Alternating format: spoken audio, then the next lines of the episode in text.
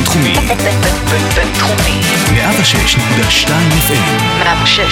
שתיים אף אם. The F-Word. פמיניזם בתרבות הפופ. עם אופיר לוי וגל סלונימסקי. היי, אנחנו גל סלונימסקי. ואופיר לוי, ואנחנו The F-Word. תרבות פופולרית מזווית פמיניסטית, ונראה לכם שפמיניזם היא לא מילה גסה. אז בחלק הזה אנחנו נדבר על האקלים הפוליטי והמקום שנשים תופסות בו בשערה, ואיך התרבות הפופולרית משתלבת. לאחרונה היינו עדים ועדות להיסטוריה, סגנית נשיאה ראשונה בארצות הברית. מדובר באמת בהתקדמות מאוד מאוד חשובה לנשים בעולם. בנאום שלה, כמובן נציין את שמה, שלחת לי סרטון נורא מצחיק על איך אומרים את שמה של סגנית הנשיאה. נכון. ש... זה באמת קשה להגיד את השם שלה, יש לו המון, המון אופציות לקרוא כן. את זה. קמלה, קמלה, קמלה. אז זה, זה... אז זה קמלה, קמ... כן, קמ... קמלה. קמלה, קמלה אריס. כן. אז בנאום הבחירה שלה היא אמרה שעכשיו באמת ילדות יוכלו להבין שאפשר להשיג את הכל. במילים אחרות היא פרצה איזושהי תקרת זכוכית מאוד מאוד חשובה. מעולם לא היה סגנית נשיאה בארצות הברית, וזה פותח את הפתח אולי גם לנשיאה אמריקאית, וזה מרגש. מרגיש שאנחנו אפילו קרובות לזה מתמיד.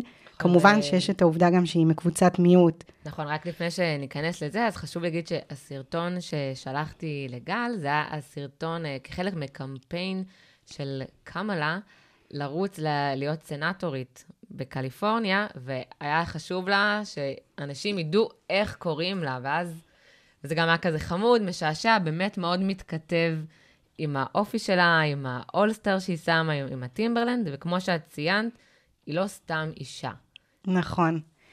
מה שאת אומרת, זה באמת, זה נחמד שאישה אומרת, אני לא רק האישה שרצה לתפקיד סנטורית, יש לי שם, ואני רוצה שתגידו אותו, וגם תדייקו בו. בדיוק. ובתור אחת שקוראים לה גל סלונימסקי, שזה שם מאוד מאתגר, מאוד מזדהה עם התחושה הזאת. נכון, גם אני אופיר לוי, ו- ולא לוי, ולא אופרי.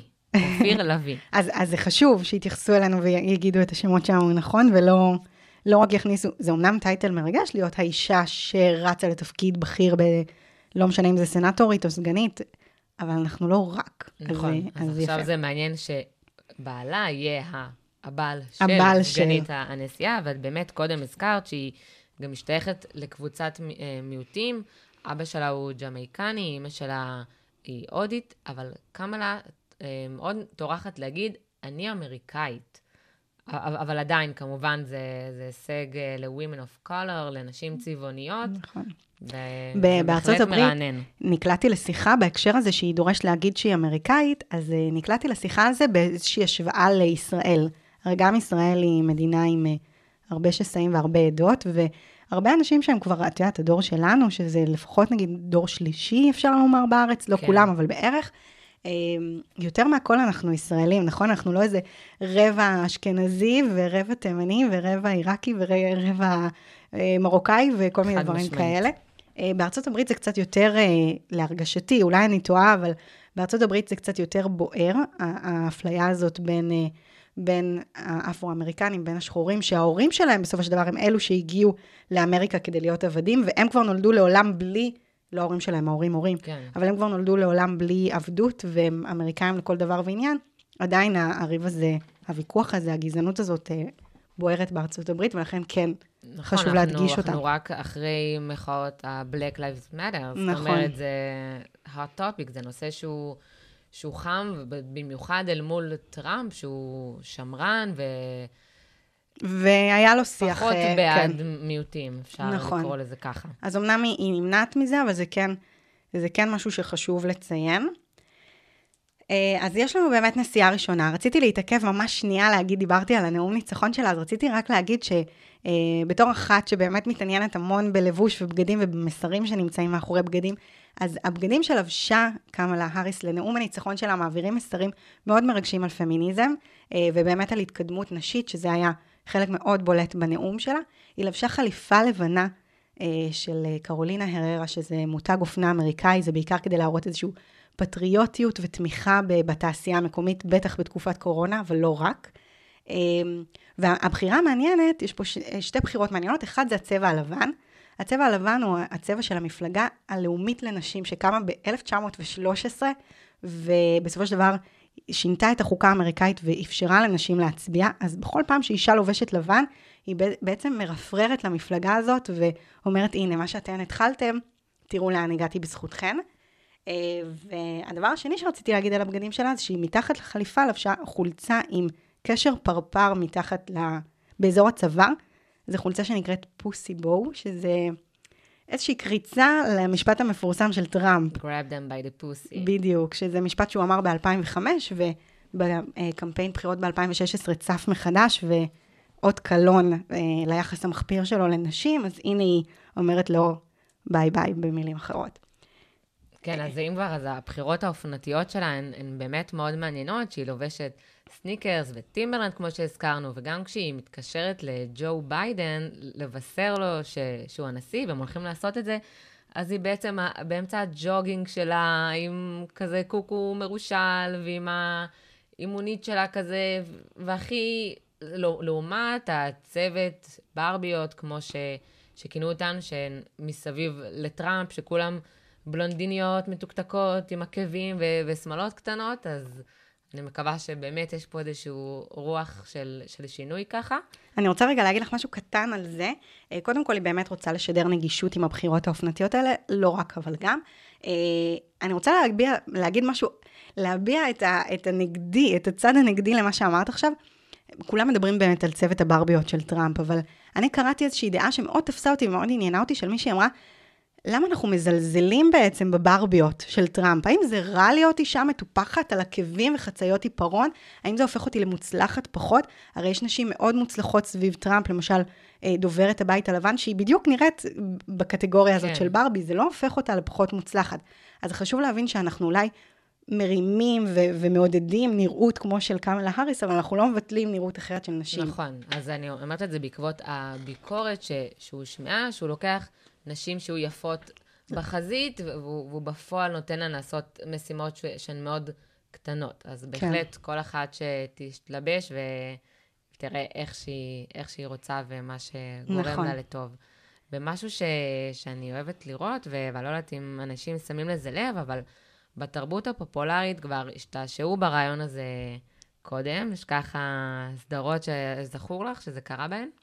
קודם כל בית הקלפים, בראש ובראשונה, עונה חמש, אני מקווה שאני לא עושה פה ספוילר לאף אחד, אבל זה היה בכל uh, התמונות שקידמו את העונה, אז uh, יש לנו נסיעה, uh, סקנדל, יש לנו גם בעונות המתקדמות uh, נסיעה, לא את אוליביה פופ עצמה, אבל את אשתו של uh, הנשיא גרנט, אז היא מלי, היא הופכת להיות נסיעה באיזשהו שלב, וגם בסדרה ויפ, שהייתה לנו סגנית נסיעה, שזה גם סדרה שהיא מאוד מאוד מוצלחת, ויש גם את הקליפ החדש של אריאנה גרנדה, פוזישן, שאני לא יודעת אם הוא יצא, אני מניחה שלא במקרה, אבל שגם שם אריאנה נראית כנסיעה, וכל הצוות של הבית הלבן הוא נשים.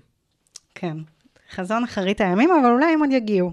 כן, אז אנחנו באמת רואות שבין התרבות הפופולרית למציאות, יש איזושהי דיפוזיה, והשתיים משפיעות אחת על השנייה, והסימפסונים ככה ידועים כ...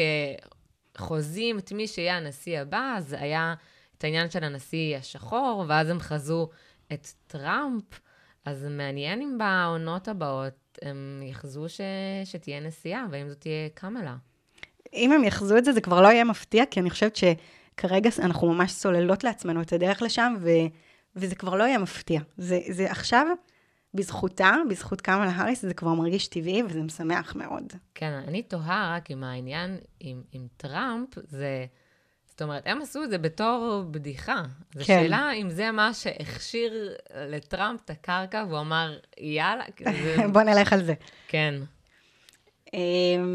רציתי להתייחס לזה באמת, שנשים בעמדות מפתח, אה, סך הכל די הוכיח את עצמו עד עכשיו, אנחנו משדרות לכם בעיצומה של תקופת הקורונה, לא צריך אה, להגיד את זה, זה כבר מובן מאליו, ובאמת אפשר לראות שמדינות שבראשן עומדות נשים, פעלו באופן טוב, מחקרים מדעיים הראו את זה, שהם פעלו ממקום אה, יותר של רגש, ולכן היה חשוב להם יותר, אה, לצורך העניין, בריאות מאשר כלכלה, וזה זה דבר שבסופו של דבר הוכיח את עצמו, לעומת גברים שפעלו ממקום יותר אה, פחות... רציונלי נקרא לו. כן, כאילו רציונלי, אבל בסופו של דבר זה לא כל כך הוכיח את עצמו. באמת מנהיגות של גרמניה ונורבגיה ופינלנד עשו... וטייוואן. וטיואן עשו עבודה, באמת, לא אגיד ניצחנו את הנגיף, כי אנחנו רואים שהוא עוד פה, אבל בסך הכל הניהול שלהן, של המשבר המאוד מאוד גדול הזה, היה, היה יותר מוצלח מזה של גברים, ואנחנו לא מציעות את זה, כי זה באמת נבדק מחקרי. מה שמזכיר לי, אגב, עוד סגה שהייתה לאחרונה עם ראשת ממשלת פינלנד, סאנה מרין, שמעת, שמעת על, ה, על הפרשה הזאת? כמובן. אי אפשר היה לפספס, נכון? היא הצטלמה למגזין, לשער של מגזין, כשהיא לובשת בלייזר בלי חולצה מתחת, מה שיוצר איזשהו מחשוף, והיא ספגה המון ביקורת. מהצד הפמיניסטי, אגב, התגובות שהגיעו מהמקום הזה, ישר בעצם עשו איזושהי השוואה אל מול פוטין, שגם הרבה להצטלם בלי חולצה, שהוא רוכב על סוסים, שהוא הורג תנינים, שהוא רוכב על טיגריס. לא יודעת, כל מיני דברים כאלה. רק שאצלו הוא גבר חזק ודומיננטי, ואצל סאנה מרין, אז היא לא יכולה להתרכז בתפקיד שלה, היא סוטה מהחשיבות, היא מזלזלת, כל מיני דברים כאלה שאמרו עליה. תשמעי, בסופו של דבר אני חייבת שנייה להגיד שאני לא מבין, אני לא הבנתי אף לא לרגע אחד את הביקורת הזאת. קודם כל, נגיד שנייה מהפן האופנתי, שבלייזר בלי חולצה זה משהו מאוד טרנדי כרגע, בעולמות האופנה הצטלמה בכל זאת למגזין נשים, ובעולמות האופנה זה מאוד מקובל. משפחת קרדשן חולה על הטרנד הזה. כן, ממש ככה. כל כך הרבה מפורסמות עשו את זה קודם, אז נכון, היא לא סלב עכשיו זמרת או כוכבת ריאליטי, היא ראשת ממשלת פינלנד, אבל אין בזה איזשהו מסר שלילי, זה, אני, אני באמת לא מבינה את ההתעכבות, כי זה כל כך מינורי, אה, מה זה משדר, מה זה משדר, חוסר רצינות, אז, אז אם זה, זה כן. הטענה, אז כמובן זה מאוד מפלא, כי גברים ש, שמצטלמים ככה הם לא, ואם אומרים איך יש לך זמן להצטלם למגזינים, אז למה שראשי ממשלות מצטלמים למגזין טיים עם, חליב, עם חליפות ועניבות, זה לא בזבוז זמן, אז, אז כל טענה שתגידו, היא בעצם מתייחסת אך ורק לעובדה, שהיא מצטלמת על שער שעלול להתאפס, להתאפס לאנשים כמיני, ומיני מלחיץ לא כן, מעט זה, אנשים. זה מזכיר לי בכלל את, את קוד הלבוש, גם שיש בכנסת שאסור כתפיים חשופות, ואורך של המכנסיים וחצאית, ו- ואת רואה בפרלמנט הבריטי למשל, מפציצות שם עם חצאיות וגופיות והמון ורוד, ו...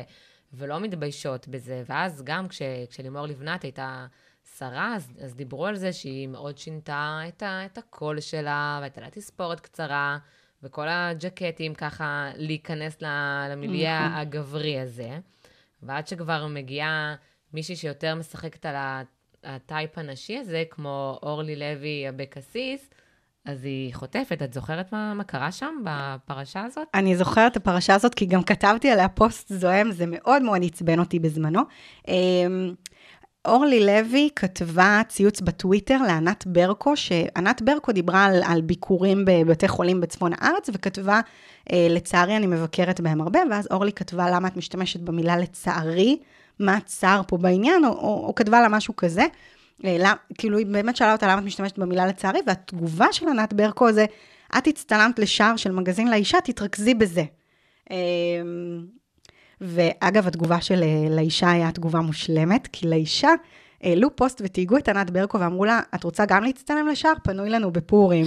אז זאת הייתה תגובה מושלמת, אבל כמובן שענת ברקו חטפה המון, כי גם אנשים מתוך המפלגה שלה יצאו עליה ואמרו, מה הקשר לזה שהיא מצטלמת לשער לאישה? מה זה קשור? מה את משתמשת בזה נגדה? הרי בסופו של דבר אנחנו כן רוצים לשמוע מה יש לפוליטיקאיות להגיד, והן מצטלמות לשערי מגזינים של מגזין הנשים, ומשמיעות את הקול שלהם, בעיניי זה חיובי. אין פה משהו שלילי, ולא משנה איך נראה השער שלהם. יש לא מעט פוליטיקאיות שהצטלמו בארץ, שהצטלמו למגזינים, כמו איילת שקד, שהייתה על שער מגזין את, ובסך הכל זה לגיטימי לתת להם את הבמה הזאת, ולא משנה איך, איך הם נראות על השער. נכון, אז אני חושבת... לדעתי, בכל אופן. כן, אז, אז, אז אנחנו קצת רחוקות מזה, שרק בשנות ה-שבעים היה לנו את גולדה, והיה לה פחות את המראה הנשי הקלאסי, כמו שנגיד, אבל אני מקווה ש, שהשינוי יבוא, וגם אצלנו נוכל לראות נשים ביותר תפקידי מפתח, ורק לפני מאה שנה אישרו את התיקון ה-תשע עשרה לחוקה האמריקאית, שהעניק לנשים את זכות הבחירה, והיום, מאה שנה זה לקח... יש סגנית נשיא אישה, כשרבים מאמרים ומייחלים שהיא גם תהיה הנשיאה הבאה של הדמוקרטיה הגדולה במערב, אז ככה באמת מרגש ו... מעודד. בואי נקווה שהשינוי הבא לטובתנו לא יהיה עוד מאה שנה, או לפחות עוד חמישים, בואי נקצר את זה בחצי, וזה בכלל יהיה אידיאלי. נכון, אז, אז בנימה אופטימית זו, אנחנו נסיים את החלק השלישי שלנו. אתם מוזמנים לעקוב אחרינו, The F-Word, ולהזין באתר ובאפליקציות. אז תודה כמובן לרדיו הבינתחומי שמארח אותנו, וגם לך, גל, ולכם המאזינים. גם לך, אופיר, ותודה שהזנתם לנו.